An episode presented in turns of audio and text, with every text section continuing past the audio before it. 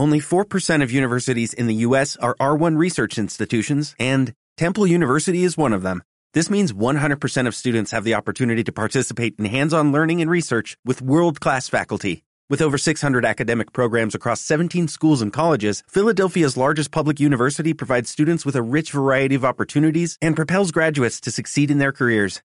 Temple University. Schedule a campus tour today at admissions.temple.edu/visit.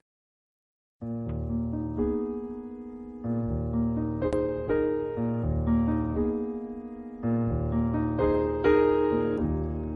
go changing.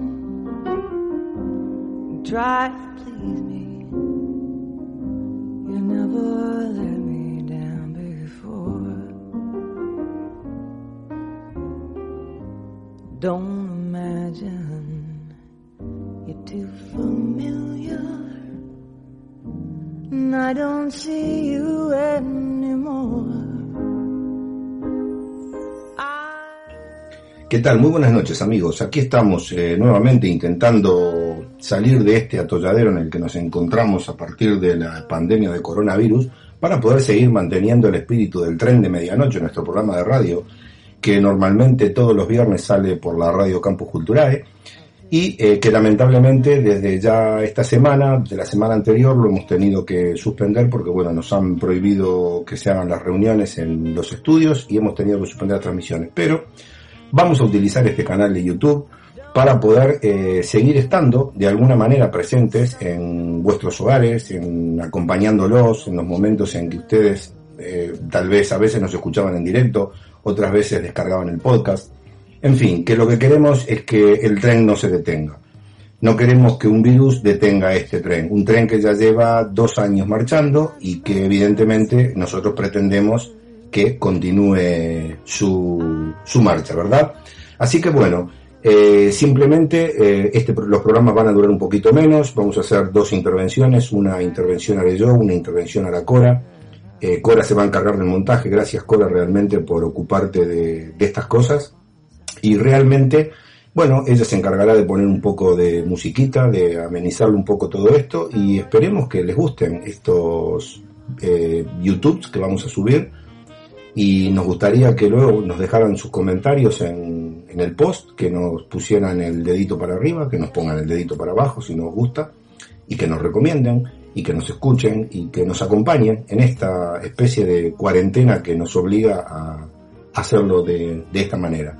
Así que bueno, muchísimas gracias y nada, vamos a, a lo que tengamos de programa para hoy.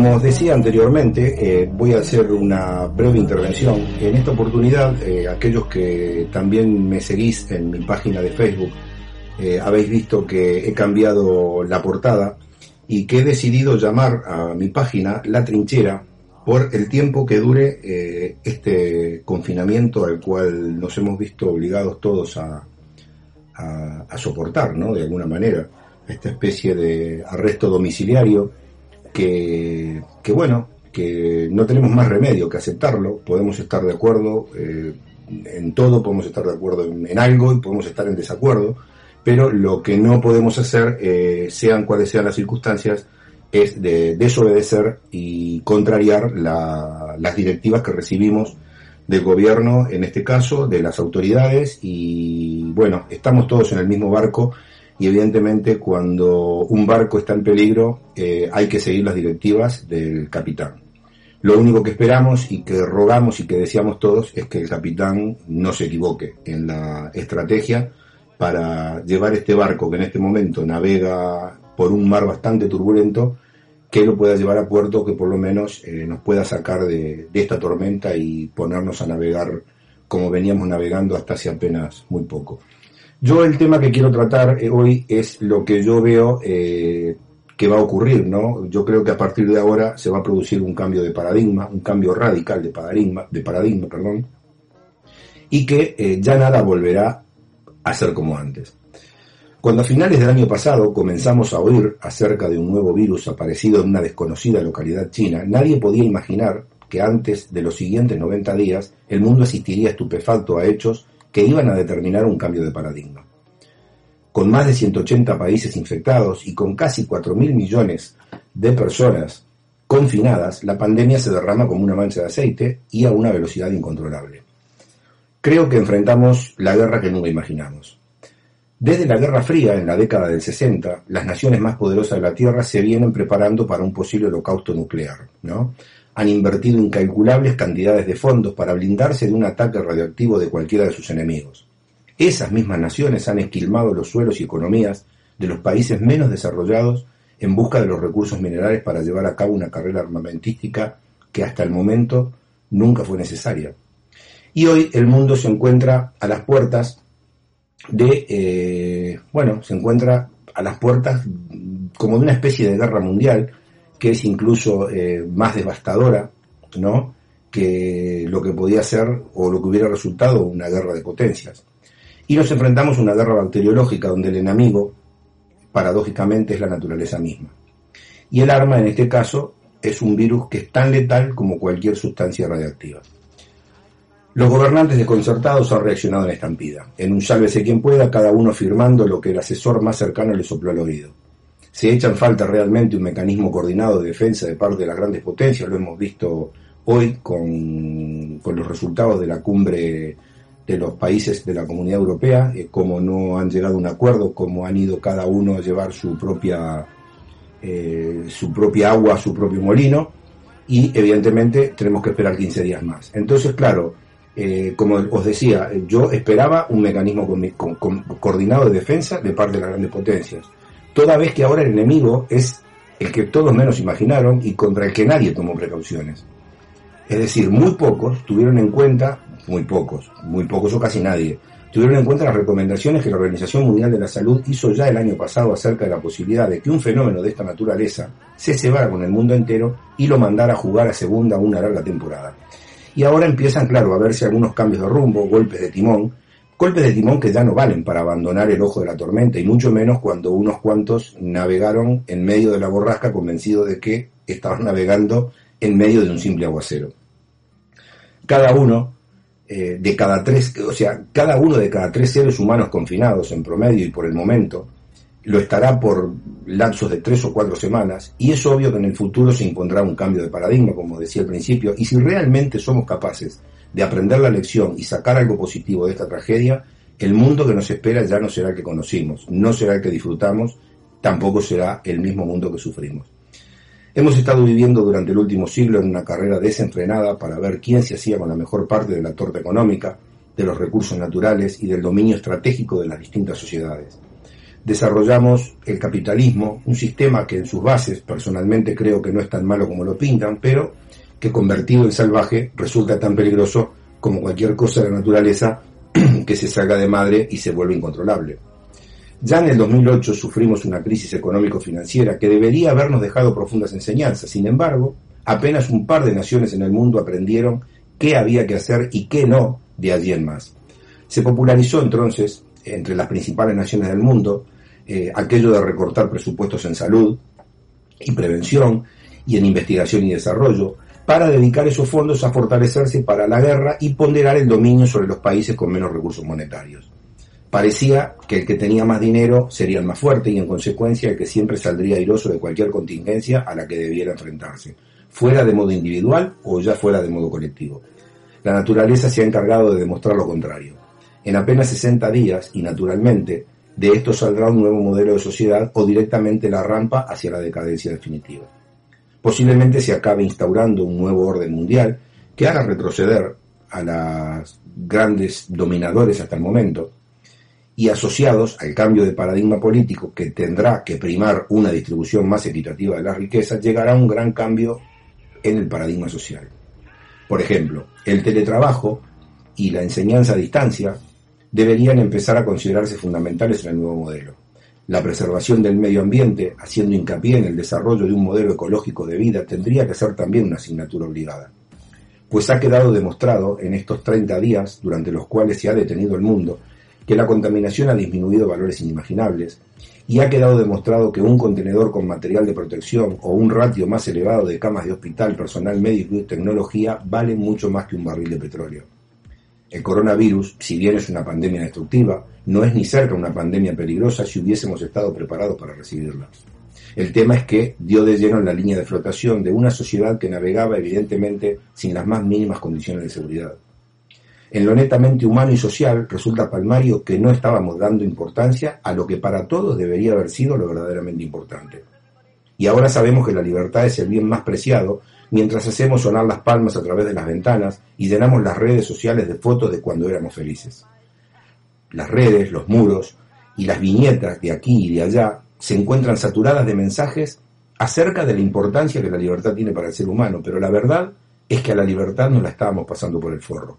Y digo esto porque la estábamos considerando un bien inalienable y establecido. Pues no, amigos. En cuatro semanas la hemos perdido y lo peor es que no hemos podido hacer nada conservarla. Toca barajar y dar de nuevo. Toca comenzar a cambiar de hábitos. Estábamos convencidos de ser una sociedad plural y empática y solo éramos una masa de individuos yendo cada uno a su bola soportando una carga de individualismo tan pernicioso como cualquier virus. Nos hicimos dueños del sol, de los mares y del aire y ahora toca pedir perdón a la naturaleza. No sabemos aún cuándo volveremos a dar un abrazo sin miedo o hipocondría. No sabemos aún en qué momento desaparecerán el recelo y la desconfianza del que se nos acerque a menos de metro y medio. No sabemos aún si volveremos a disfrutar de un beso como lo hicimos hasta hace apenas 30 días. No sabemos aún si seremos capaces de juntarnos 30, 40 o 50 mil personas en un estadio a disfrutar de nuestro artista favorito. No sabemos aún cómo vamos a hacer para vivir en un mundo distópico, un mundo que nos aguarda a la vuelta de la esquina.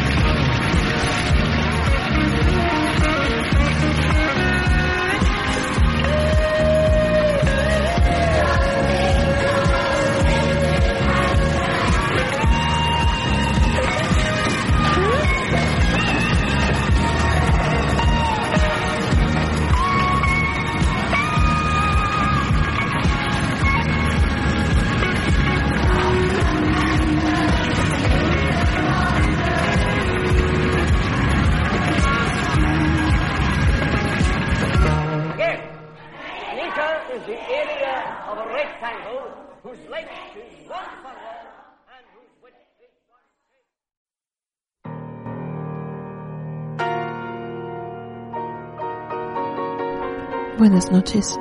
amigas y amigos viajeros. Hace tiempo que no sufro el síndrome de la página en blanco.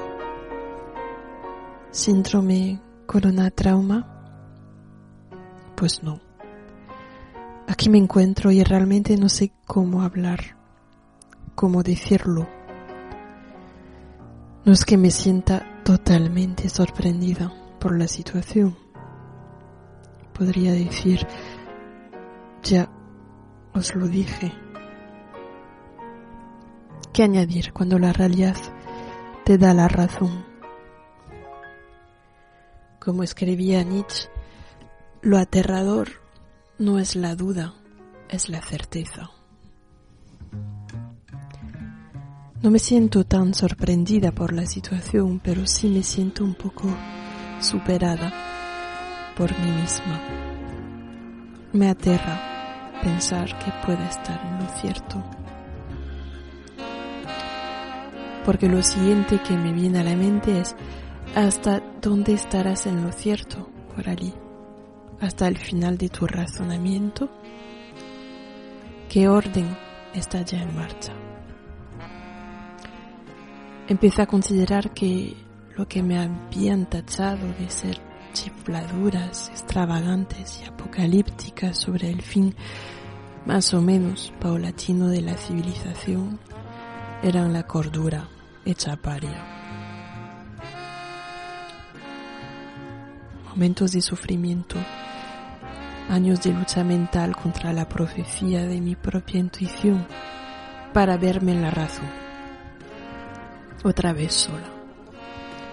Sola con mis chifladuras, sola con mis dudas, sola con mi razón, sola con mis palabras, sola con mi silencio, sola con mi conciencia. Primero observé el pánico y luego la euforia patriótica los aplausos, las palabras de amor desbocado con lágrimas en la voz, y todo me ha parecido de una obscenidad sin nombre. Sí, así se lo digo, obsceno. La buena conciencia sobre las tumbas, eso sí que todavía no lo había experimentado en mi propia carne ha sido casi escalofriante ver escenas de complacencia mientras miles y miles de personas se morían y su muerte se retransmitía en todas las radios y todas las televisiones del mundo. No podremos decir que no hemos sido informados sobre las muertes. Esta crítica a la matraca mediática simplemente no la podremos hacer. No podremos negar que sabíamos que la gente se moría. Sentí el dolor del mundo moribundo y la violencia de las personas convertidas en cifras, la violencia de los balcones patrióticos, la avaricia egoica del entretenimiento online todos teníamos la imagen de la muerte violenta ante los ojos. ¿No la vieron ustedes? De haberla visto se habrían vestido de negro y habrían guardado un solemne silencio. O como en México, habrían celebrado una fiesta gloriosa en honor a los muertos desde el confinamiento de sus cocinas, brindando con aguardiente todo ocurrió, como si más allá de nuestras fronteras las personas no mueren, como si a los ancianos no les hubiese matado una inocua enfermedad colectiva. Simplemente había llegado su hora. Ojos que no ven, corazón que no siente. Me van a buchear, me van a decir que soy una prepotente. Y yo les voy a decir que lo que me aterró no fue el coronavirus, son ustedes con su falta de decencia. Esta es mi sentencia implacable. Solamente excuso al personal sanitario sobrepasado por la urgencia con las manos en el meollo. Sería inhumano pedirle a alguien distancia intelectual. En la urgencia todo es pragmatismo, como tiene que ser.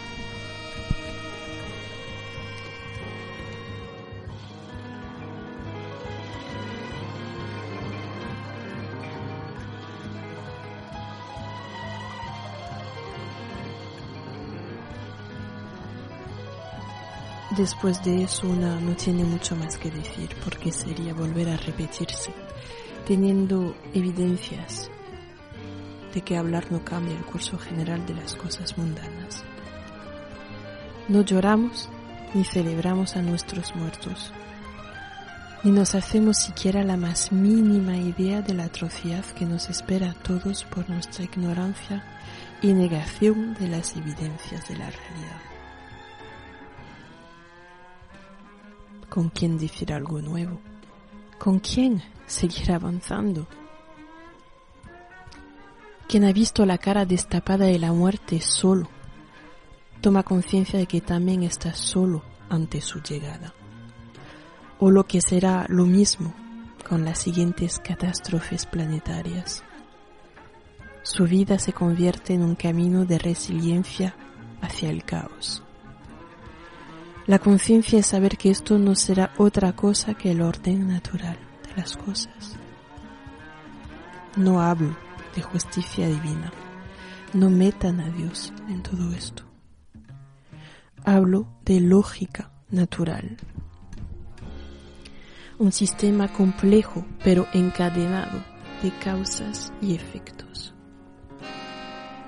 Primera Guerra Mundial, Segunda Guerra Mundial, conflictos de geopolítica mundial, URSS, Palestina, Irak, Irán, Siria, crisis financieras, 1907, 1929, 1966, 1971, 1974, 1979, 1980, 1982, 1985, 1987, 2008, pandemias, gripe española, gripe asiática, SIDA, ébola,